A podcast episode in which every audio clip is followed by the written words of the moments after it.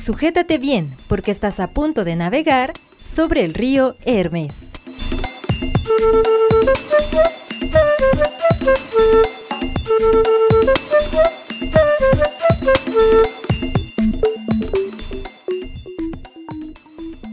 Y empieza el tercer programa de Sobre el Río Hermes. Bienvenidos a todos y a todas nuestros escuchas, nuestras escuchas, porque pues ya es el tercer programa, está avanzando esto, está progresando. Yo soy Manuel Jara y me encuentro con mi compañero Antonio Ayala. Y él también les da la más cordial bienvenida, aunque él no lo ha dicho. Así, así es, sean todos bienvenidos. Gracias a todos nuestros escuchas. Yo sé Bien, que están atentos, esperando el estreno de este programa. Ya es el tercero, la verdad es que yo sí estoy feliz porque ya está desarrollándose este programa.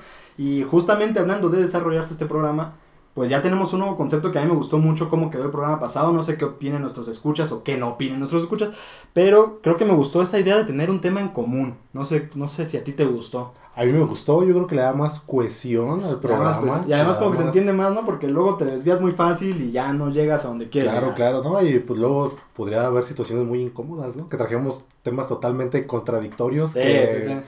Pues yo siento que... Podríamos que sí, chocar, pues, ¿no? Podríamos chocar, pero este, fíjate que te iba a decir que hablando de temas que a lo mejor pueden hacernos chocar, es una tarea que habíamos dejado que yo la verdad no hice, José.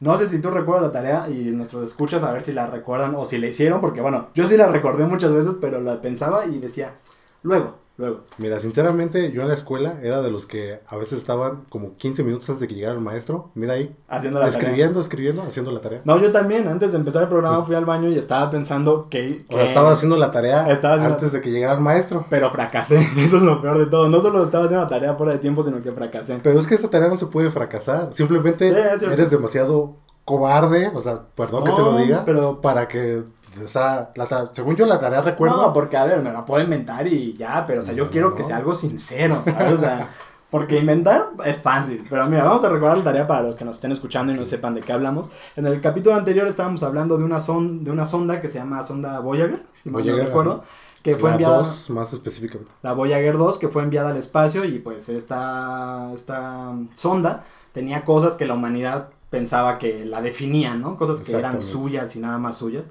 Y pues José, como el clásico maestro que deja tarea todas las Así clases, es. nos pidió que... Otra vez me traigo tarea, eh, Ah, prepárense. bien, bien. No, yo sí quiero tarea. O sea, a mí sí me gusta la dinámica, sí me gusta la dinámica. Pero este, que qué que, qué enviaríamos nosotros en la sonda Voyager si nosotros estuviéramos encargados. Entonces, ya que tú hiciste la tarea, a ver, coméntanos qué mandarías Ya, tú al yo, no, yo no dije que hice la tarea, No. yo dije... A ver, bueno, entonces déjame empezar a mí. Ah, ok. Va. Bueno, yo, yo tenía claro que iba a ser una obra de arte. Ajá. Porque la obra de arte, pues como que puedes inventar más o menos lo que quieras, ¿no? Hasta dentro de un, de un límite, pero puedes inventar muchas cosas de qué significa.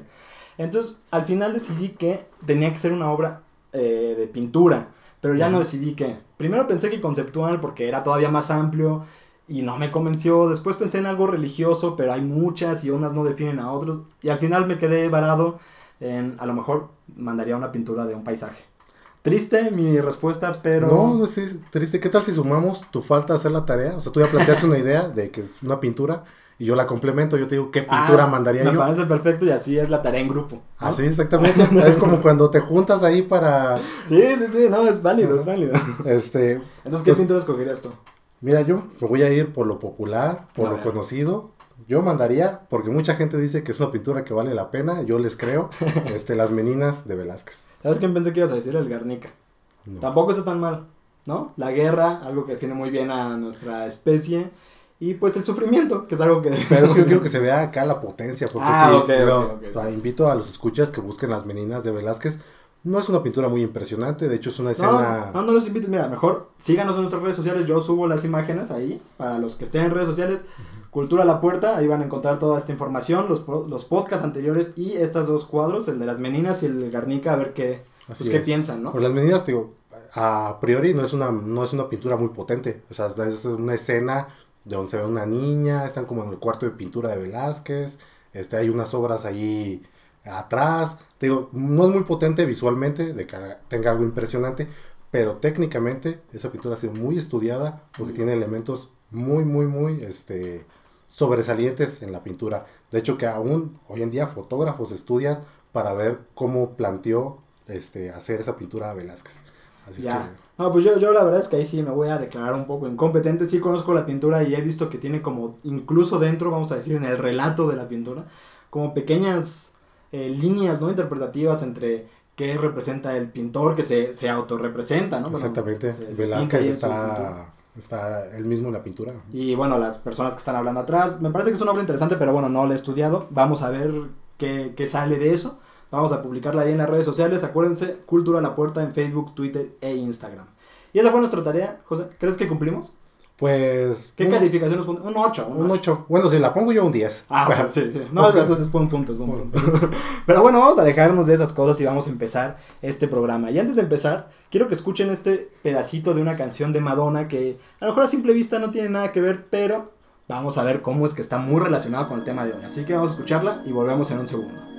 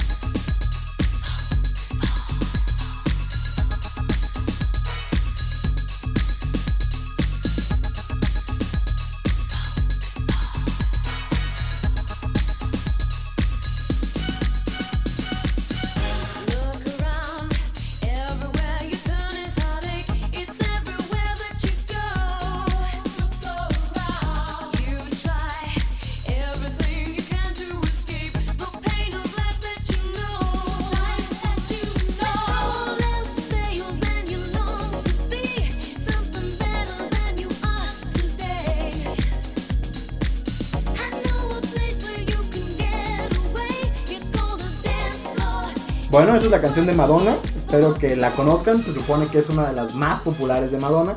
Y la razón por la que traje esta canción no es porque sea un fan increíblemente adepto a Madonna. Porque, bueno, además de, después de la canción de Like a Virgin, O que sea, salió en la película de Moulin Rouge, Pero entonces el, el póster que está colgado aquí. ¿qué No, no, no, ese póster es privado, José, ese Ah, póster es privado. no, este... Ah, bueno, es esta, esta, pues, cantante, más que la canción en sí, la, pues, la, la artista, eh, la traje porque es conocida, bueno, es conocida por muchas cosas, pero es, es reconocida como una miembro de una secta, que es el tema que vamos a tratar el día de hoy. El día de hoy vamos a hablar sobre las sectas. Y bueno, para los que no sepan, pues José y yo decidimos un tema, nos ponemos a investigar y tal, ¿no? Y se supone que teníamos que traer una secta. Sí cumplí con mi tarea, José sí traje una secta, pero la verdad es que en la investigación me desvié mucho. Y me puse a preguntarme... ¿Qué, qué llegaste?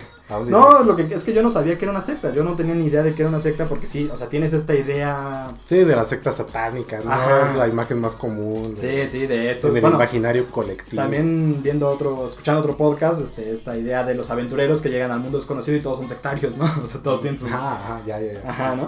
Entonces, bueno, el punto es que me, me- me puse a investigar.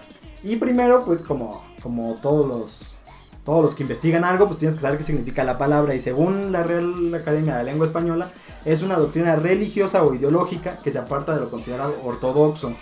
Y es una comunidad cerrada que promueve o aparenta promover fines de carácter espiritual en la que los maestros ejercen un poder absoluto sobre los adeptos.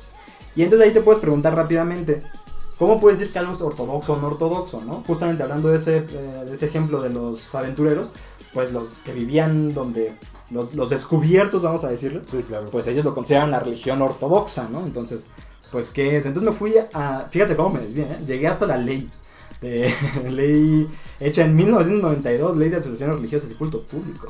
O sea, sí investigué y resulta que en México no existen las sectas, no, no hay forma en que México conciba una secta políticamente hablando. O sea, un estado, el estado mexicano no, no reconoce sectas, porque como es un estado laico, todas las religiones son iguales. Entonces, si tú Ya. tienes una secta muy mala, lo que tú quieras, moralmente hablando, Tiene que llegar a ser delictiva. para No, que- no, puede bueno, pero no, no la O hace sea, una secta. si yo fundo una secta donde nuestra creencia religiosa sea que si matamos al vecino, Eres una religión, pero no, o sea, pero te pueden arrestar porque pueden arrestar al ministro o al, al representante. al que haya una el asesinato, el crimen, pues. Pero, por ejemplo, si la Iglesia Católica, si el, el obispo de México decide hacer una granja y comprar un terreno para la iglesia, eso va en contra de la ley y está infringiendo la ley, pero la Iglesia Católica no es una secta. Entonces no hay forma en que tengas una secta en este país. Es imposible. Entonces, bueno, pues, y además eso fue ratificado hasta el 2015, ¿eh? o sea, es, es- así, no hay, no hay sectas en México. Y me desvié todavía más porque dije, me voy a poner propio en el programa, voy a llevar información de calidad. Y llegué hasta... hasta ¿no? Pero no hay sectas en México, en México de manera Gubernamental. Gubernamental, Sí, o sea, el Estado no reconoce sectas, Sí, sí, pero la palabra ya nos dice que es una secta, ¿no? Y entonces justamente eso, hablando de que una secta es lo no ortodoxo, pues habría que ver qué es lo ortodoxo. Por ejemplo, la Iglesia Católica no puede ser una secta porque en México la gran mayoría eh, creen en la Iglesia Católica, ¿no? O sea, son católicos. Entonces, si hubiera 10 personas que creían en la Iglesia Católica, a lo mejor entonces la Iglesia Católica podría ser una secta, pero no puede ser porque, bueno, pues no, no. sí, es por el caso, volumen. ¿no? Pero el asunto es que en esta investigación descubrí que ya no es del todo como, como te lo acabo de decir, o sea, la Iglesia Católica no es la dominante. En México sí, pero hay una región en el país donde no, que es Tabasco y Chiapas, en el istmo de Tehuantepec, donde ya llega hasta el, bueno, tres cuartos son católicos, a ver, es, es mucha cantidad católica. Bueno, tres cuartos. Es es 75%, ¿sabes? Siete Es la de cada- mayoría aún. Es la mayoría aún, sí. Pero ya empieza a haber una, una lucha. Y tú dirás, bueno, pero una lucha contra qué? ¿Contra musulmanes o judíos o qué? ¿Cuál es la otra religión? Sí, sí, sí. Pues no, resulta que es una, un área del país que está lleno de sectas. Y bueno, en- eh, así de forma muy burda se les llaman protestantistas porque pues están relacionadas con los cristianos, la iglesia católica, pero se desvían, hacen pequeñas, pequeños cambios, como por ejemplo los testigos de Jehová, que pues es una derivación, los luteranos, que son otra de- derivación. Un pequeñito cambio que. Sí, o sea, son cambios Mm, importantes, cambios pero importantes. a partir de pequeñas cosas, ¿no? En la- por ejemplo, cristianos y católicos, pues hay, hay pequeños cambios, pero marcan una diferencia importante. Sí, claro, claro. O sea, los testigos de Jehová, si tú te sales de la religión, te, te dejan dirigir la palabra. O sea, todo. Ah, eso no sabía. O sea, es un cambio importante. O sea, yo Sí, acá, es cambio si importante. digo ser católico, todavía me puedo echar una chelita con, mi, con mi amigo católico. Eh, no, sí, sí. Bueno, yo, yo no conozco todas estas testigos No, no, de no, Jehová. lo- solo detallitos, tampoco no, no conozco a profundidad. Pero bueno, lo que quiero decir es que estas se le conocen como religiones protestantes. Y como México no tiene sectas, pues el 25% de estas personas en Chiapas y Tabasco y en esa región en general, pues ya ves que la gente no se define por una frontera, ¿no? Sino, pues es la región. Este, eh, apoya o sigue religiones eh, pro- protestantes, pero que ya no están registradas o no son tan conocidas o empiezan a tener ya, Ya, ya, ya. pues la idea esta que tenemos de secta, ¿no? Empiezan a tener sí, ya sí, sí, cosas ya me extrañas. imagino, ya, sí, somos como los católicos, pero aquí Ajá. me tienen que dar el diezmo a mí. Ándale, exactamente, o sea, a, a Juanito Pérez. Se parecen, pero no es lo mismo, ¿no? Sí, sí, sí. Y bueno, ese es, ese es la- el asunto de la secta que divide a una cosa de otra, justo lo que estás diciendo. Que administren ideológicamente a las personas. O sea, si piensas lo que piensan los católicos, eres católico. No puedes pensar como los católicos y decir que eres protestante, porque no tiene sentido, no estás administrado ideológicamente, ¿no? Pero que se haya entendido un poco la idea. Entonces ya, me voy a dejar de esos relajos porque quiero, quiero cerrar con, con más información sobre sectas. Pero para no quedar mal con nuestro público y contigo, José, que sí trajiste una secta, Yo traje mi secta. quiero hablar un poquito de una secta que ahorita, bueno, sobre todo en el 2018, pero bueno, hasta la fecha yo creo que, bueno, el caso sigue abierto, ¿no? Pero que es conocida por todos, que es la Iglesia de la Luz del Mundo. ¿La has oído mencionar? La he escuchado mencionar, sí. ¿Por qué la has escuchado? O sea, ¿qué has escuchado de ella? Sí, muy burdo, no, no, nada profundo. Bueno, al parecer no has escuchado mucho no, de ella. no he escuchado pero- mucho, pero... No, está bien, está bien. O sea, no es, no es lo importante. Lo que quiero decir es que es una secta y pues no es justamente conocida, pero es conocida por algo. Y es conocida porque el líder, bueno, no sé si sigue siendo considerado el líder, pero en su página oficial sí, entonces yo imagino que sí. Yo nunca he ido a una de sus iglesias y no, no voy a ir. Pero Nazón Joaquín Fíjate qué García. bonito es la modernidad, que las Sí, ¿verdad? sectas tienen su página oficial. Y está grande, está bonita. O sea, tú te metes a la, la página, está bien hecha. Pero bueno, el punto es que Nazón Joaquín García era el líder, o es el líder de esta secta, y es un líder que, bueno, ya ha heredado el puesto, digamos, no a través de familia, sino de dedazo, ¿no? Y ahorita está arrestado y está en juicio por 26 delitos, entre ellos el abuso sexual, la pornografía infantil, producción y, y- y pues hacer eh, este tipo de actos. Y también la Fíjate trata que de yo personas. tengo la teoría de que todo va bien en las sectas hasta que se pone la cosa sexual. Es, es muy posible, ¿eh? Porque, o sea, todos, todas las O sea, sectas... como que todos están a gusto, este, uy, la secta, qué chido, este, pero ya llega acá, se ponen cachondillos los líderes Y empieza el problema. y empieza el problema. Pues sí, porque el, el fundador, al parecer se llama Kid Renier. Pero yo no estoy muy seguro de si él es el fundador. Aquí ya tuve un problema, porque fue arrestado en el 2018 también por los mismos casos en Puerto Vallarta. ¿Cómo se llama el fundador? Eh, Kid Renier. Kate ¿Eh? Renier. Pero Kate Renier no es el fundador de mi secta que traje yo ¿En serio? el día de hoy, te lo juro. Wow, es que te Ajá. digo que haya... Bueno, Yo- ajá, ahorita eh, discutimos eso, yo no tenía idea, pero ok, ok. ahorita lo discutimos. El punto es que fue detenido en Puerto Vallarta, a lo mejor por una Sí, relación sí, sí. ahí entre las dos sectas, no sé. Ujú. Pero bueno, el punto es que no creo que sea el fundador porque me enteré en la investigación que el fundador original, de cuyo nombre no, no traigo, este, pues estuvo en guerras, en la Segunda Guerra Mundial, X. Donde se pone interesante es cuando se pone a hablar con Dios. ¿no? Ahí es donde da un saltito un poquito más, más fuerte. Se pone a hablar con Dios, sus descendientes hablan también con Dios, Dios les dice que son ángeles. eh, el gobernador de Guadalajara, por algún motivo, por algún motivo, eh, decide darles terrenos, así, abiertamente les da terrenos. No sé cómo se hace la dirección de esta familia, pero el punto es que ellos no son los administradores. Ahí a, lo, a lo mejor ahí está la diferencia con la secta de la que tú vas a hablar. Sí, Esta la secta secta que lo va a delatar porque no tenemos previsto esto para que se vea que en realidad no, no conocemos el tema del Sí, del porque es- otro. esto es natural, esto Este, es abierto, ¿no? El- Ajá. Yo hablar de la secta Nexium. Efectivamente, que Mm. Renier fue retenido en Puerto Vallarta, pero ese era el nombre de su secta, este... ¿Cómo se llama, perdón? Nexium. Nexium. No, es- esta es la iglesia de la luz del mundo, pero a lo mejor este y de hecho no era religiosa, esta, esta secta no es para nada religiosa. De hecho, A lo mejor ahí está el asunto, porque justamente, o sea, esto está, está registrado como religión. Y a lo mejor este cuate dio el dinero o algo por el estilo para empezar la religión y se administró por otro lado, porque Nazón Joaquín García no tiene nada que ver con la familia del fundador. Entonces a lo mejor la familia del fundador se fue y hizo la secta de la que tú hablas y la administración de la iglesia fue por acá. Bueno, parece que no, pero déjame seguir con esta historia y vamos, vamos des- desenredando el problema, ¿no? El punto es que esta religión es muy simple, es una reinterpretación de la iglesia cristiana y si tú te metes a su página no vas a encontrar nada particularmente extraño. De hecho parece muy abierta, yo siento que eso es donde enganchan a las cosas porque te dejan tu libertad amorosa, tu libertad laboral, tu libertad eh, pues de todo, o sea, no, no hay ninguna restricción que digas es que no puede ser esto, no puede ser aquello, no, es, es muy libre. Pero si es una secta definitivamente que yo siento que se fue degenerando de la idea de que sus fundadores eran ángeles y se empezó a hacer un relajo. Entonces, de hecho, bueno, me voy a adelantar un poquito. Les voy a hablar de algunos detalles que necesita tener una... o, o algunas características generales que encuentras en las sectas. Primero es que su adhesión siempre es voluntaria. Nunca, nunca te meten a la fuerza, no puedes ser un sectario de, ay, me obligaron. Te no, pueden claro, engañar. o sea, es- ideológicamente es muy difícil convencer a alguien a la fuerza, pues. Es muy Tiene que difícil. ser Y además, natural. lo más probable es que no nazcas en una secta. O sea, puedes nacer en una casa católica, pero no, no vas a nacer en una casa generalmente que sea de estas religiones Sí, sí. sectarias, ¿no? Entonces normalmente son te añades. muy pequeñas, ¿no? Son También. muy pequeñas, ajá. Entonces sueles añadirte. Pero otra de las características es que estos miembros siempre deben ser activos. Una de las cosas que tiene esta secta de la que estoy hablando es que el 15, del 15 al ah, perdón, del 7 al 15 de agosto de todos los años es su gran fiesta y se llama Santa Convocación. Y en esa Santa Convocación tienes que atraer a todos los todos los feligreses, tienen que llegar a la iglesia que está en Guadalajara y pues tienen que traer gente, tienen que estar activamente, pues no sé si patrocinando sea la palabra adecuada, pero tienen que estar promoviendo estas cosas, ¿no?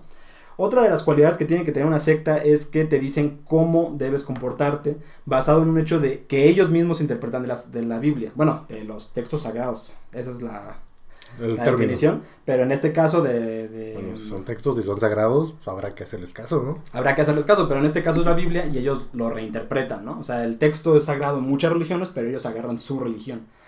El punto es que entre todos estos, como te digo que tienen que decirte cómo comportarte, pues muy astutos los líderes les ponían como una especie de tablón, no sé si digital o físico, donde ponían a todos los contribuyentes económicos y los ponían a competir entre ellos a ver quién donaba más. Y el que donaba menos era humillado, o sea, bueno, no humillado, pero estás- se burlaban. Espérate un momento, ¿me estás diciendo que las streamers de Twitch son líderes de sectas. Eh, ella- tienen, eso es algo que está de es moda. algo que pasa en Twitch. En Twitch tú vas a ver un streamer, en ese, un ejemplo, no sé, la verdad, no, no- ahorita no te puedo decir un nombre de alguna streamer. Ari Gameplays, que por Ajá. ejemplo es la más conocida. Aunque creo que Ari Gameplays no lo hace, pero es muy común hacer este tipo de práctica de poner este, una pizarra atrás y los donadores se van escribiendo en la pizarra. Obviamente el que está más alto en la pizarra es el donador, el- la el que persona más dio, ¿no? que ha dado más dinero a la streamer. Pues yo, yo no haría eso si yo O fuera sea, un son streamer, prácticas sectarias. son prácticas. pero digamos que canceladas. enorgullecer a alguien Las no streamers canceladas. No, o sea, yo no creo que esté mal enorgullecer a alguien. Yo no haría eso. No me voy a meter en el tema. Pero lo que sí no creo que hagan las streamers, sino ahí sí ya sería algo que muy cuestionable, es burlarte de los que no están en, la, en el top. Sí lo hacen ¿Sí lo hacen? algunas. Bueno, sí, supongo que algunas. Ajá. No, pues eso sí ya está muy cuestionable. O sea, si el otro estaba ahí medio medio, esto ya está muy Sí, de cuestionable. hecho, pero sí han sido canceladas. Estoy haciendo entre Ah, ¿sí? comillas, escuchas, por el público en general. Este, porque sí ha habido el caso de hay un streamer muy, muy popular que por haber hecho esto, que salía comentando, una, un streamer estadouni- estadounidense, que decía, son solo 5 dólares, o sea, ¿qué les cuesta? Si tienes tiempo para verme, tienes tiempo para ga- ganar 5 dólares. Si no tienes 5 dólares para donar, no deberías estarme viendo, deberías estar trabajando para conseguir Pues dinero. necesitan dinero, o sea, necesitan dinero y eso es una práctica muy común en esta secta. Todo el tiempo, o sea, eso es lo que pasaba. Eso es, pero eso ni siquiera es lo malo. Yo no sé cómo llegaron a estos números, pero bueno, primero antes que nada, porque esto está en juicio y pues por, por asuntos legales tengo que decir que esta información la saqué de una página que se llama Clip, que suena que es como muy patito, ¿no? Pero en realidad es Centro Latinoamericano de Investigaciones Periodísticas y es una plataforma bastante importante. Pero a ver, no quiero juzgar, pero pueden escoger un nombre mejor que Clip, ¿no? O sea, sí Digo suena yo. un poco la verdad. Suena mal, Está pero chafón. bueno, es una institución muy importante. En esta, en esta página que la pueden consultar, está siempre activa, este, resulta que Nason Joaquín García obtuvo... Esta es una lista pequeña, ¿eh? o sea, yo resumí y quité muchos de las, de las cosas que están aquí. Dos mansiones que sumadas eran un millón y medio, más o menos 30 millones de pesos, ¿no? No solo eso, 6 millones y medio, más o, más o menos, ¿no? Y ahorita está un poquito abajo del 20, pero más o menos.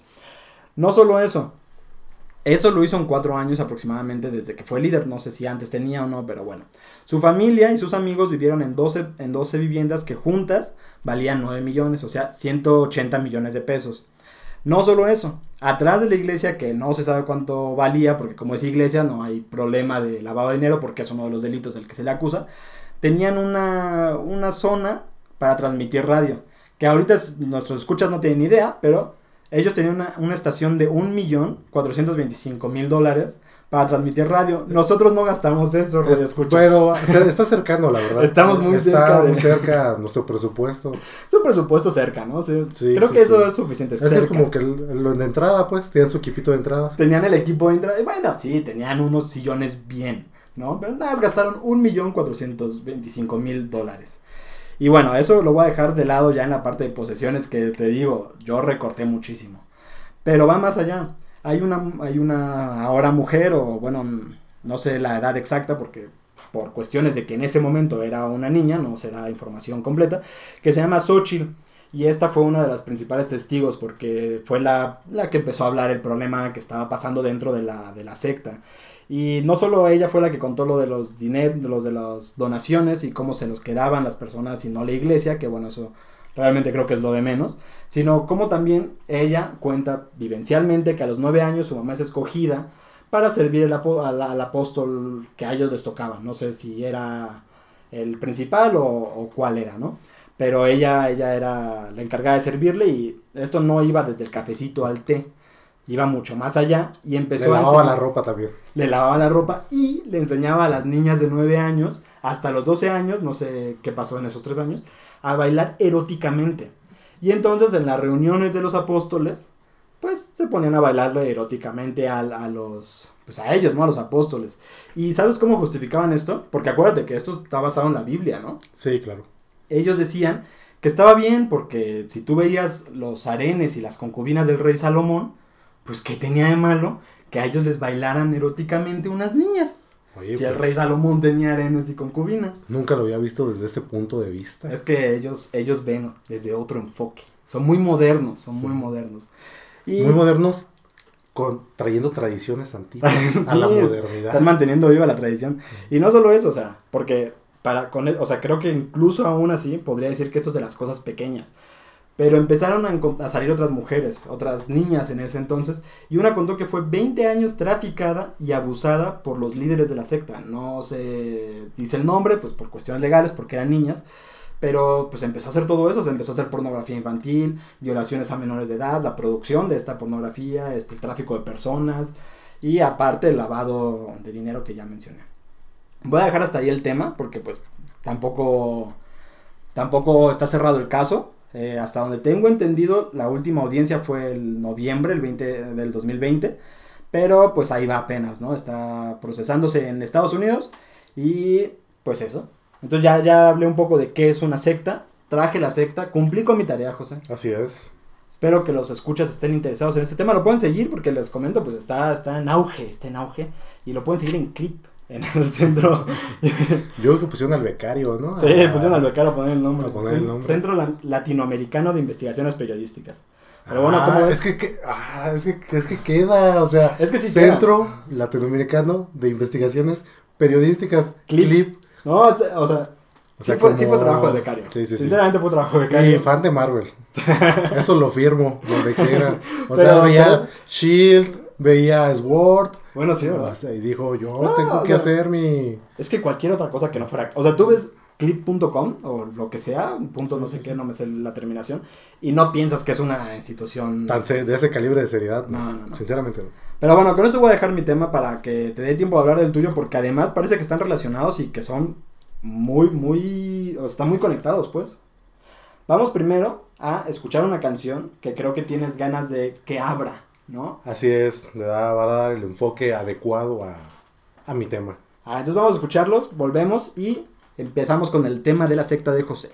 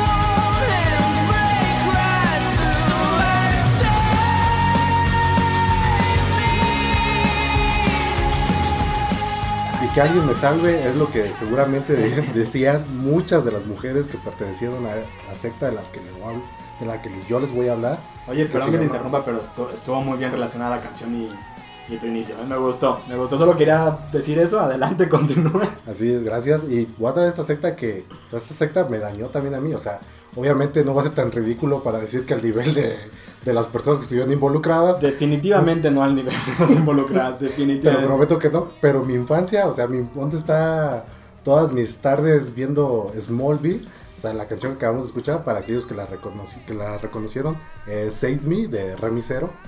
La canción que sonaba al inicio de la popular serie Smallville, que trataba sobre la vida de un joven Clark Kent en el pueblo del mismo nombre, Smallville. No, y estoy Y viendo de- que tuvo 10 temporadas, o sea, no. Yo no. creo que mucha gente la conoció. O sea, ¿no? sinceramente, a partir como de las 5 yo ya no supe qué pasó. Pero ese no es el tema de este podcast. Este, como os comentaba, este, trataba de las aventuras de Clark Kent y su ahí vidilla amorosa con Lana Lang.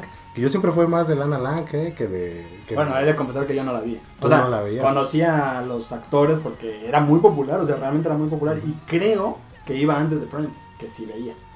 Creo. ok.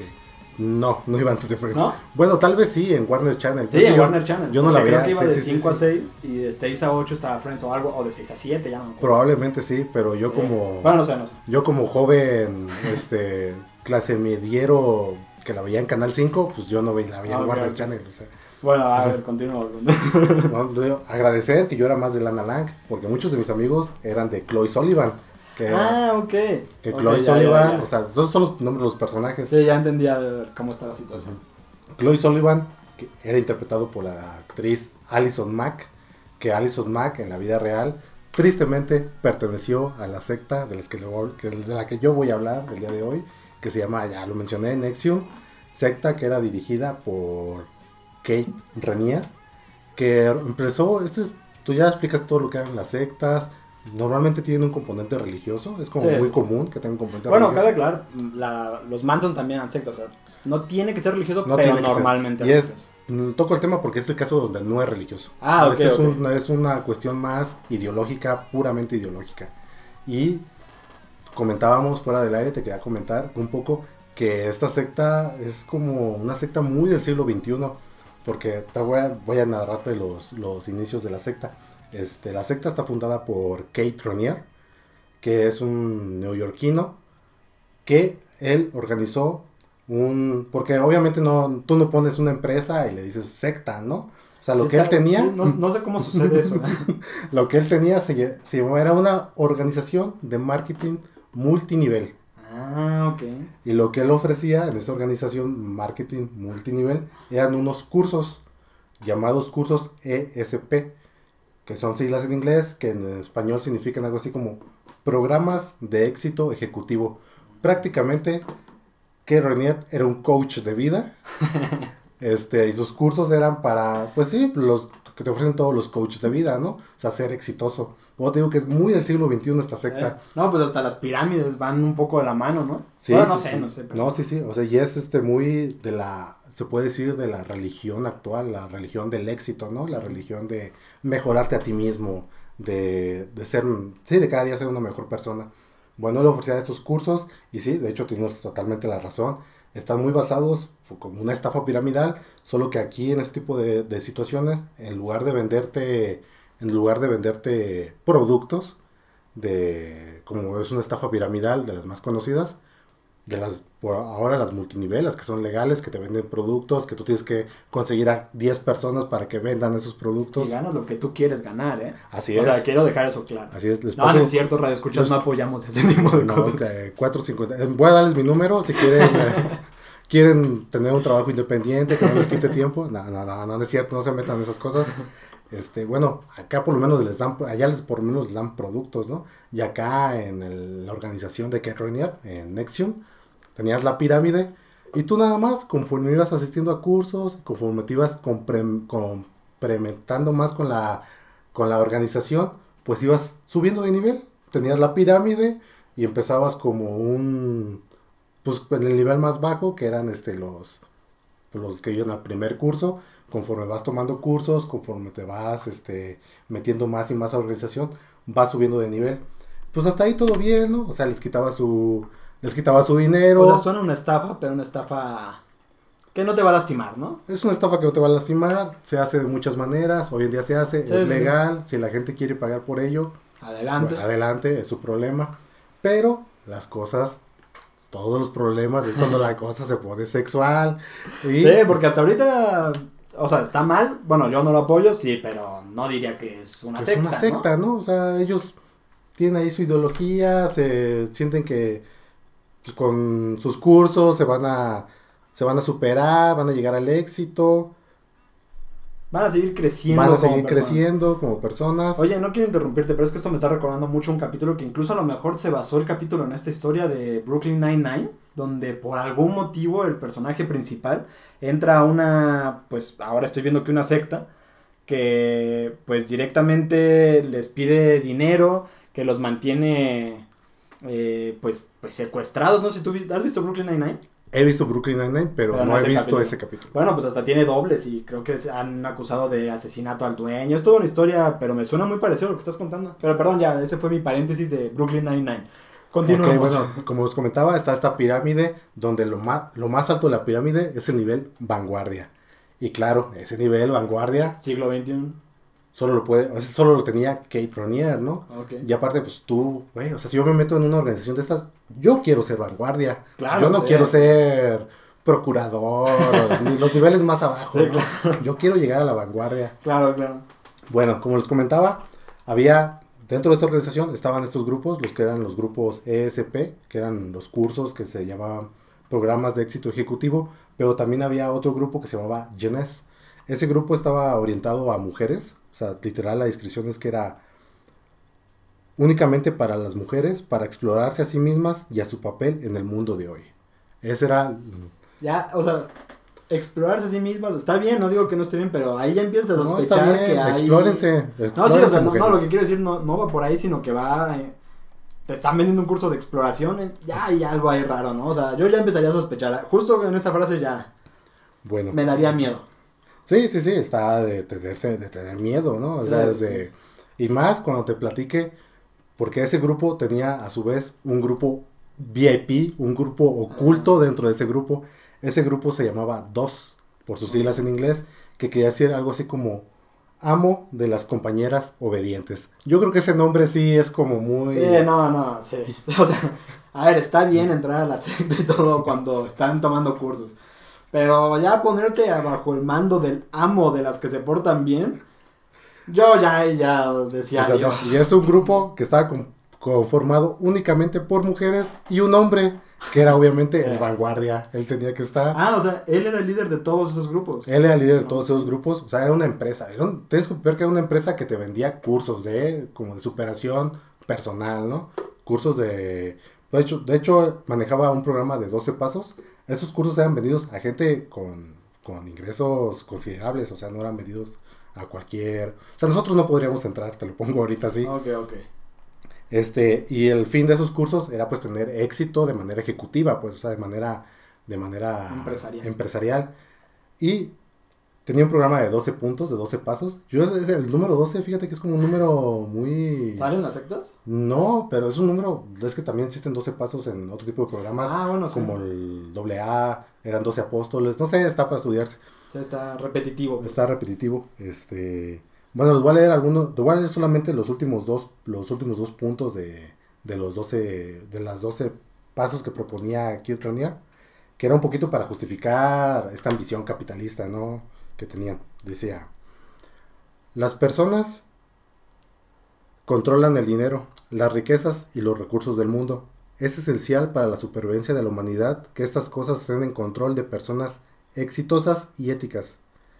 Prometo controlar éticamente cuanto dinero, riquezas y recursos del mundo me sea posible dentro de mi plan de éxito. Siempre apoyaré al control ético de estas cosas. O sea, yo como soy muy ético, necesito mucho dinero, mucho poder y mucha riqueza porque solo yo puedo manejar Ética. éticamente ese, ese poder y esa riqueza, ¿no? Y luego el otro, el último punto de, de los 12 que tenía, dice, un mundo de personas exi- exitosas será sin duda un mundo mejor, un mundo libre de hambre, robos, deshonestidad, envidia e inseguridad. Las personas ya no tra- tratarán de destruirse unas a otras, robar unas a otras, rebajarse unas a otras o regocijarse ante la perdición del otro. El éxito, la ética y la integridad van de la mano. Prometo compartir e inscribir personas en ESP, que eran sus cursos, y su misión por mi propio beneficio y para hacer el mundo un mejor lugar para vivir. Oye, no estaba tan mal, ¿no? Es que eso, eso es lo curioso, que tú lees los estamentos y dices, puedo aceptarlo. Pero ya lo de los amos, de las mujeres bien portadas, ya. sí, claro, te digo, todo se complica cuando se pone sexual. Sí, sí, sí. Dentro del grupo que ya les mencioné, de mujeres Genes, se formó este segundo grupo clandestino, por decirlo de alguna manera, llamado Dos, el amo de las compañeras obedientes. Para este grupo se empezaba a reclutar mujeres del primer grupo y tenía algo muy característico, que tú para entrar a este grupo te pedían algo que llamaban colateral. El colateral era como una prueba de confianza, ¿no? O sea, te pedían, tú ten- las mujeres tenían que dar algo muy íntimo, o sea, como una foto de ellas desnuda, como una confesión de algo que habían hecho, pero de verdad algún delito, o sea, información, información que les doliera a ellas, información o, fotos, pues, este, algo que les doliera a ellas que pudiera ser revelado. ¿Para qué? Pues obviamente para chantajearlas, o sea, para tenerlas muy bien, muy controladas, muy este, apaciguadas por si las cosas iban de control. Ya dentro de este grupo clandestino, pues todas las mujeres sean prácticamente esclavas sexuales de, de Kate Renier, este, Alison Mack, mi, este, mi querida Alison Mack, este, mi Chloe Sullivan, pues era una de las principales reclutadoras de este grupo, del grupo, del Lo que me grupo gusta es que aún clandestino. así la mantienes como mi querida. es es Ya un la detalle perdoné. divertido. Ya, la perdoné, ya la perdoné. Bueno, hay que, para eso son sistemas legales, ¿no? Para perdonar y, bueno, castigar, pero perdonando. Sí, sí, sí, ya, ya la perdoné. Necesitaba atención. Este, bueno, y ella era parte importante del, reclu- del reclutamiento de estas mujeres, donde se les, entre muchas de las cosas que se les hacía, se les humillaba, se abusaba de ellas sexualmente, se les marcaba como ganado con las iniciales Wow, de, eso, eso sí está profundo. con las iniciales de, de Kate Ranier, se, le mar- se les marcaba. Este, y Oye, pues, pues llegaba muy a, muy a fondo esta secta, ¿no? O sea, a ver, muchas sectas han sido sexuales y están completamente mal, pero él llegaba a marcar, o sea, ya era... sí, sí, sí, sí, o- sí. Bueno, Estaban totalmente, o sea, y muchas mujeres estaban ahí. De hecho, hay un video, si lo quieren buscar, o por ahí por nuestras redes, tal vez lo estemos publicando. El video es fuerte, porque está, vemos una, una, una sesión de marcaje de, de una de ah, o sea, están pero ¿será porque todo está grabado o nada más se grabó ese de forma secreta o...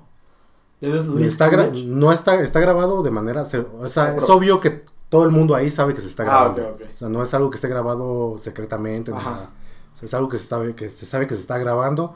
Se le marca a, se marca a una de las mujeres que pertenecían a este grupo y de hecho se ve que le dice a, a- al vanguardia, nuestro poderosísimo líder Kate, que lo ama, ¿no? O sea, te amo mientras la están marcando.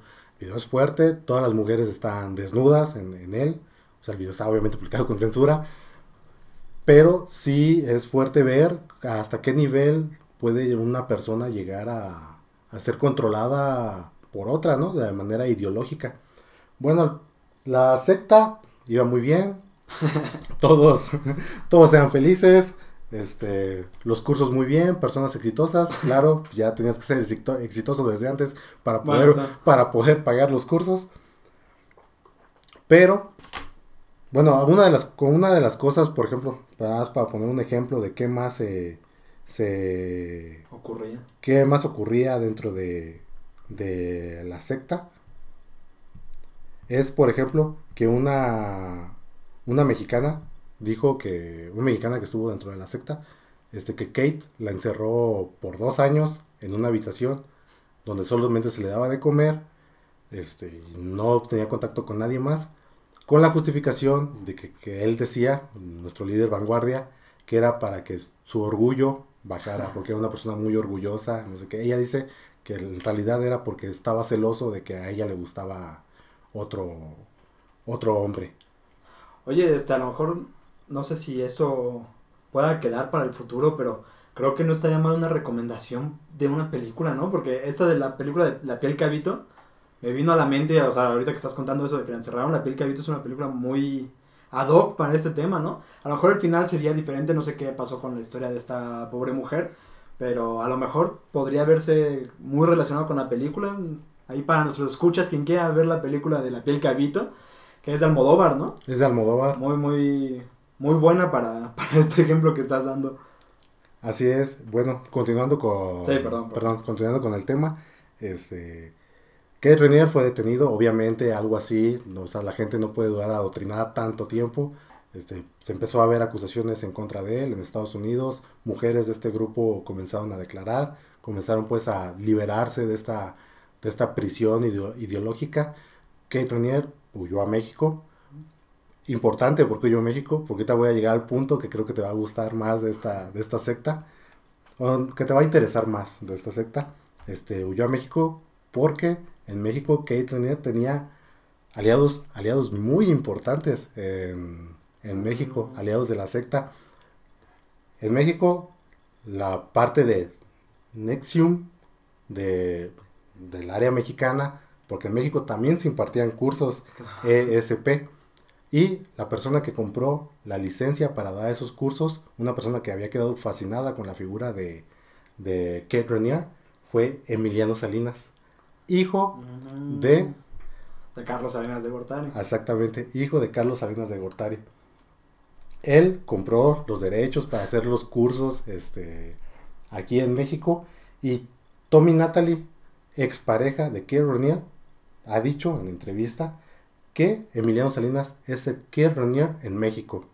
O sea que todo lo que hacía Keir Renier en Estados Unidos es lo mismo hacía Emiliano Salinas en México. O sea que tenía- era una figura de la misma potencia, pero ahora sí que el branch de aquí de, de, de México, o la El parte... vanguardista mexicano. El vanguardista mexicano era nuestro queridísimo Emiliano Salinas.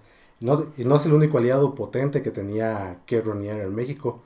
También otra, una mujer que era parte de la secta de, de Nexium, era Rosa Laura Junco, que es hija del dueño del periódico Reforma, Alejandro Junco. Ah. Y ella está también súper involucrada en, en la secta porque se sabe, o sea, esto no, es, no está en duda ni nada, ella era propietaria de la casa donde se hacían las marcaciones de, Ah. en Estados Unidos del grupo 2, que era el amo de las compañeras obedientes. O sea, esa casa era de, de Rosa Laura Junco. Ya. O sea, o sea, es O sea, imposible. son, son personas muy importantes. para Son personas muy importantes. Además también se, se- en el juicio, porque esto ya está todo enjuiciado, ahorita vamos a, ahorita voy a comentar qué fin tuvo.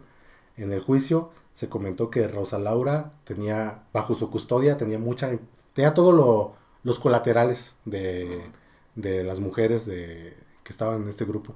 Ella era la que los La custodiaba, administradora. la administradora, así es. También se reveló una carta donde le enviaba a ella, ella a Kate Renier, donde le decía que ella estaba segura de que él era el hombre para su hija. O sea, hasta le ofreció a, a su hija al vanguardia, al vanguardia vanguardia. Sí, sí, sí. Bueno, debido a todas estas conexiones que tenía Kate Renier en México, que en México también, de, de hecho, se metían mucho dinero por me- en México. México las personas que asistían a cursos de, de Nexium eran personas de muy, muy grado, muy, de muy alto grado de poder adquisitivo. Sí, pues dices que todos eran caros, ¿no? Todos los cursos eran Todos eran, difíciles. eran, sí, sí, eran cursos de 3 mil a 6 mil dólares. Sí. O sea, no, tú no pagas un curso de esos si no te sobra un poquito el Sí, dinero. sí. Huye a México, es atrapado en México, es extraditado a Estados Unidos y el año pasado llevó su juicio, se presentaron todas las pruebas, muchos de los que acabo de mencionar fue presentado, son pruebas ya peritadas y se le condenó. Dice que se le condenó por cada cargo, se deliberó solamente cinco minutos el jurado. Teniendo en cuenta que, por ejemplo, del juicio del Chapo fueron hasta días para, para llegar al veredicto, aún con las pruebas que había para el juicio del Sí, ¿no? Chapo. Este, para Kate, todo tomaron cinco minutos por cargo. Algunos de los cargos por los que está condenado actualmente son crimen organizado, tráfico sexual, fraude, robo de identidad y pornografía infantil. Porque de hecho también está documentado que algunas de las esclavas sexuales eran menores de edad. Desde a los... Está seguro de que por lo menos a los 15 años, pero se tiene la sospecha de que alguna estuvo dentro de toda esta onda sexual desde los 14 años. Perdón que te interrumpa, pero estaba investigando ahorita porque sí me intrigó lo que estabas contando. Y me di cuenta de que en realidad las dos personalidades que estamos hablando, la que yo mencioné de la Iglesia de la Luz del Mundo y Kate Renier, están relacionadas porque fueron arrestadas en el mismo año y por ser sectarios. Pero estoy viendo que en contra de lo que dije hace unos momentos, no es en sí que Kate Renier haya sido el fundador de la Iglesia de la Luz del Mundo. Nada más están ligados los nombres de las personas porque como están viendo, los crímenes son muy similares, Sí, son, son- muy parecidos son sectarios y fueron arrestados en el mismo año. Pero bueno, para dejar claro que Renier no fue el, el fundador de la luz del mundo, ¿no?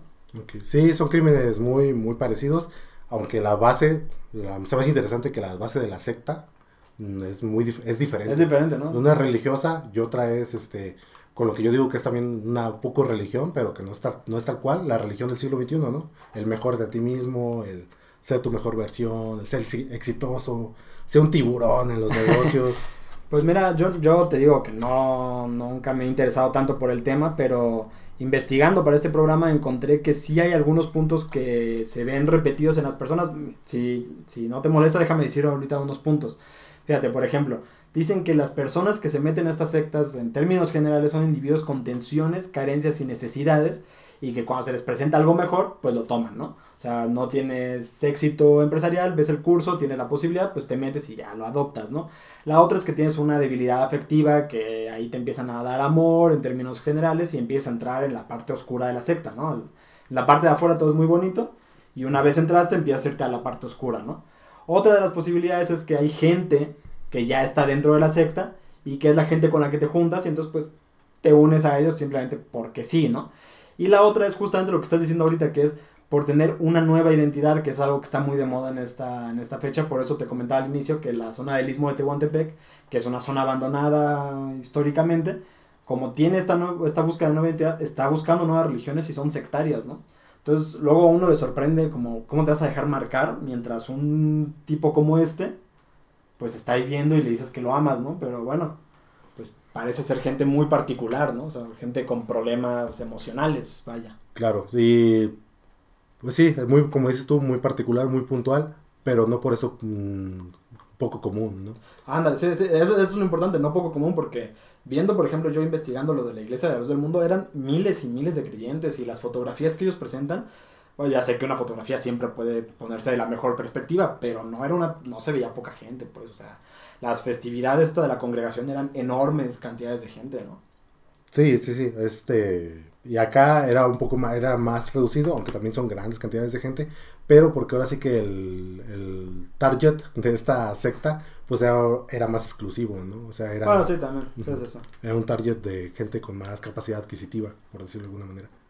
Este, y bueno, ya pues, prometí que iba a dejar tarea, este, ya cerrando el Es tema. justo lo que te iba a preguntar, José, de verdad que era lo que te iba a preguntar. Este, bueno, ya vemos que las sectas se van al carajo cuando se pone sexual. Así es que mi tarea va relacionado con no sexual. ¿Ustedes de qué harían una secta? Sí, porque a ver, tampoco vamos a empezar aquí a crear... este, No, no, no, no, en perversiones, ¿no? Sí, no, no, que se no, vayan a no, sin- no, pero- sincerar demasiado los escuchas y entonces sí nos meten en problemas, no, no, no. No, pero es buena pregunta, ¿qué, qué... ¿De qué harían una secta? No sé, mejor va a ser una secta de donas, ¿no? Que todos me tengan que traer una dona, o sea, una... Fíjate que yo creo que con buena participación de, de gente pueden salir cosas interesantes de esa, de esa tarea. ¿eh? Esta sí la voy a hacer, José. Esta sí la voy a hacer. Por favor. prometo, bien Yo la también voy a hacer bien. voy a hacer mi propia tarea. Excelente. Bueno, pues entonces aquí acaba el programa de las sectas. La verdad es que me pareció bastante interesante. Voy a investigar sobre tu secta. No investigues de la mía, no es tan emocionante, la verdad. Solo porque está en crímenes, pero más allá de eso no hay más que ver. Pues acá lo interesante, bueno, de, de veras ya epílogo, perdón, que em, Emiliano Salinas hasta el momento no está siendo investigado, no está siendo... Es que la tuya tiene ramas interesantes. Emiliano Salinas ahorita está, como si quien dice, impune, cerró lo... porque él era el encargado aquí de Noticias de México, lo cerró en cuanto se empezó a buscar a, a Kate Rainier, pero hasta ahorita nadie, no le está- nadie lo está buscando, como nadie está buscando a Rosa, Rosa Laura Junco, este, ya nada más el destino de Alison Mack, se los voy a decir. Actualmente está en prisión domiciliaria en casa de sus padres con una fianza de 5 millones de dólares que tuvo que pagar y está en espera de juicio.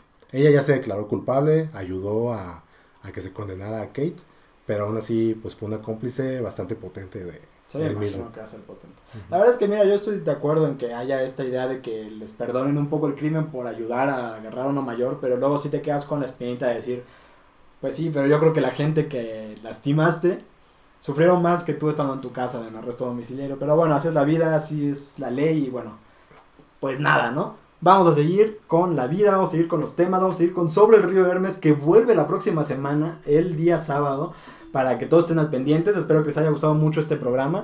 Los invito a que nos, este, nos den like en nuestras redes sociales, en Facebook, cultura la, Pu- eh, culturalapuerta.com, es nuestra página web, en Facebook, eh, La- la Puerta, en Instagram La Puerta y en Twitter La Puerta. Ya hasta se me están olvidando, se me está yendo la onda. Pero bueno, los Sí, por yo diario me meto ahí hasta... No, y sí, sí métanse para que vean las, las imágenes que les prometí que les voy a compartir por ahí, para que puedan ver las obras y pues estar en la comunidad, ¿no?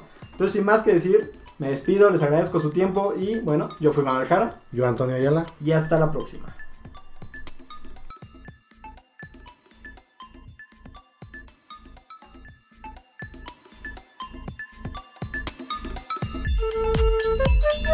Desembarca, porque hasta aquí llegó tu recorrido sobre el río Hermes.